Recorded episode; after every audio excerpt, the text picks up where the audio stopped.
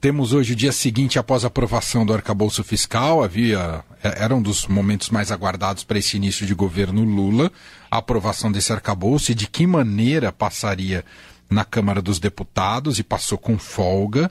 Claro que tem agora análises políticas da própria resistência da base do governo e tem também as análises, digamos, mais técnicas, né, de gente do mercado ou economistas em relação ao que esse arcabouço pode produzir efetivamente para o país em relação à nossa responsabilidade fiscal.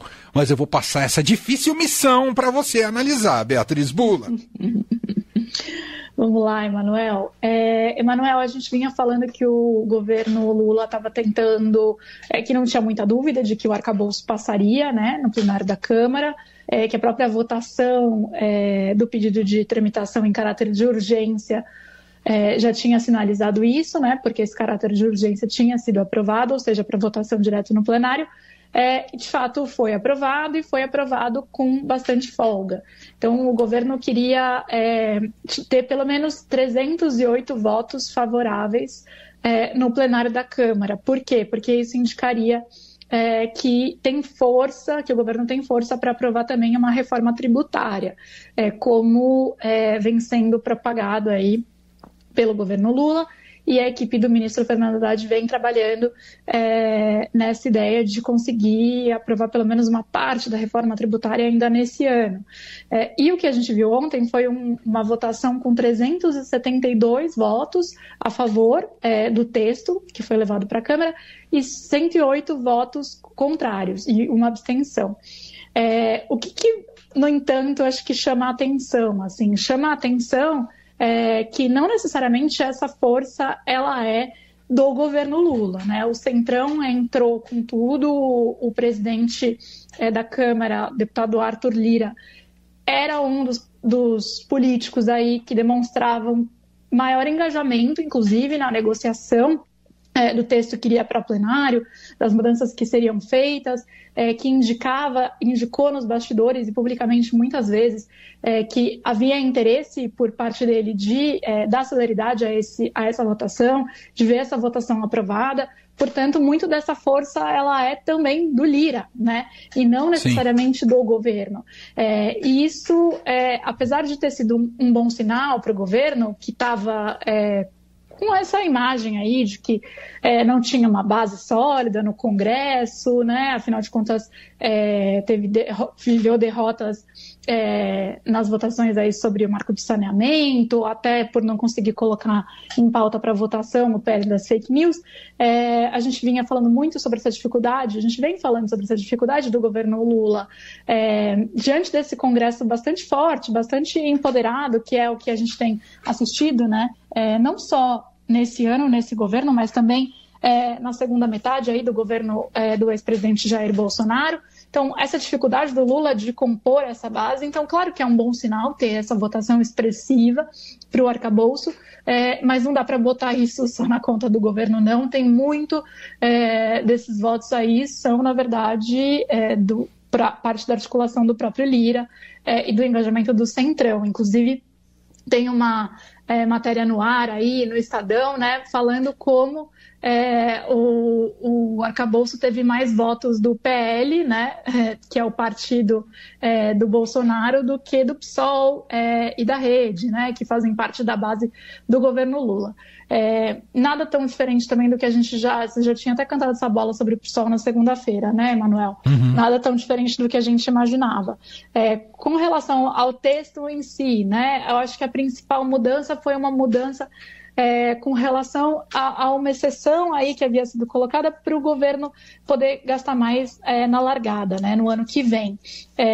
Enfim, de acordo, falei com o Felipe Salto, que é economista-chefe da consultoria Warren, e ele ontem à noite, logo depois da votação, e aí ele falou, não ficou ideal, né, deu-se a volta ao mundo, digamos assim, para não limitar tanto esse gasto, mas limitar de alguma maneira, mas a indicação, o rumo, né, a rota ela é positiva. Claro que o governo não vai dar para contar só com o arcabouço, vai precisar fazer mais do que isso para conseguir mostrar esse compromisso aí fiscal. E também um desses esforços é um esforço de limitação de gasto mesmo, e um indicativo aí de como vai conseguir cumprir do outro lado, né, do gasto, como é que vai conseguir cumprir a arrecadação, as receitas, né, que eu acho que esse é sempre o ponto que se levanta muito quando a gente fala dessa regra fiscal, que está muito baseada também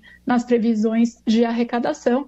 Mas o Salto aponta, e alguns economistas também, que é uma direção que é uma direção positiva, né, que não significa aí, uma gastança, significa que há um comprometimento, e acho que eu já comentei até aqui também, né, Emanuel, nesse processo de aprovação do arcabouço na Câmara, e até de desenho do arcabouço, economistas, empresários do mercado financeiro têm visto de uma maneira positiva a figura do ministro Fernando Haddad, ministro da Fazenda. A gente até escreveu também no Estadão uma matéria sobre esse assunto, de como o Haddad virou aí de patinho feio no ano passado, quando ele foi escolhido pelo Lula para ministro da Fazenda, um aliado, digamos assim. Eu diria até, Bia, que o Haddad, ele é principal artífice do governo, e aí não sei se por voluntarismo próprio, se tem uma estratégia que envolve mais gente, mas ele de fato tem sido a ponte que se esperava para que fosse um governo da chamada frente ampla. Assim, em outros setores isso não tem se concretizado.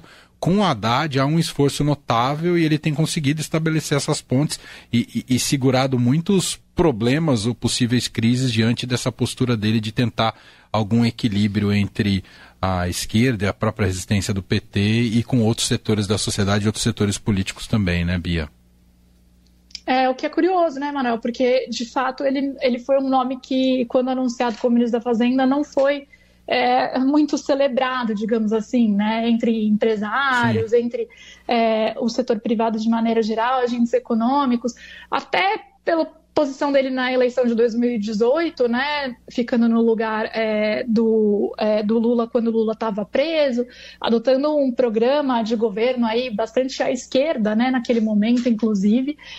Mas sim, ele tem sido bastante elogiado por vários empresários aí com quem eu tenho conversado. Eu cheguei a colocar isso de novo numa reportagem no Estadão, justamente por estar se mostrando aberto ao diálogo e por estar mostrando que está, digamos assim, fazendo esse esforço para colocar o governo num rumo aí de certa maneira, contenção de despesas e num rumo de responsabilidade fiscal, em oposição, digamos assim, ao que o PT muitas vezes quer e pressiona o próprio governo e o próprio Lula. Muito bem. Gente, é Beatriz Bulla, ainda teremos muitas repercussões em relação ao arcabouço fiscal, tem etapa no Senado, só um pitaco final, etapa no Senado deve ser tão tranquila quanto, né, Bia? Exatamente, Emanuel. Tem ainda uma etapa na Câmara, né? Eu acho que, se não me engano, dos destaques, né? Hoje ainda dos destaques, que podem ter algumas alterações aí no texto, e aí ele vai para análise do Senado.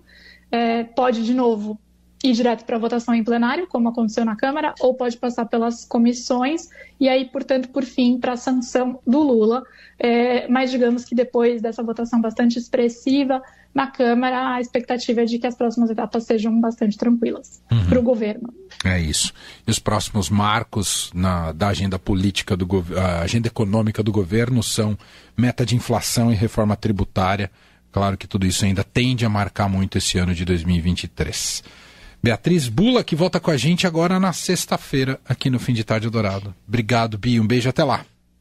Obrigada, um beijo, até lá.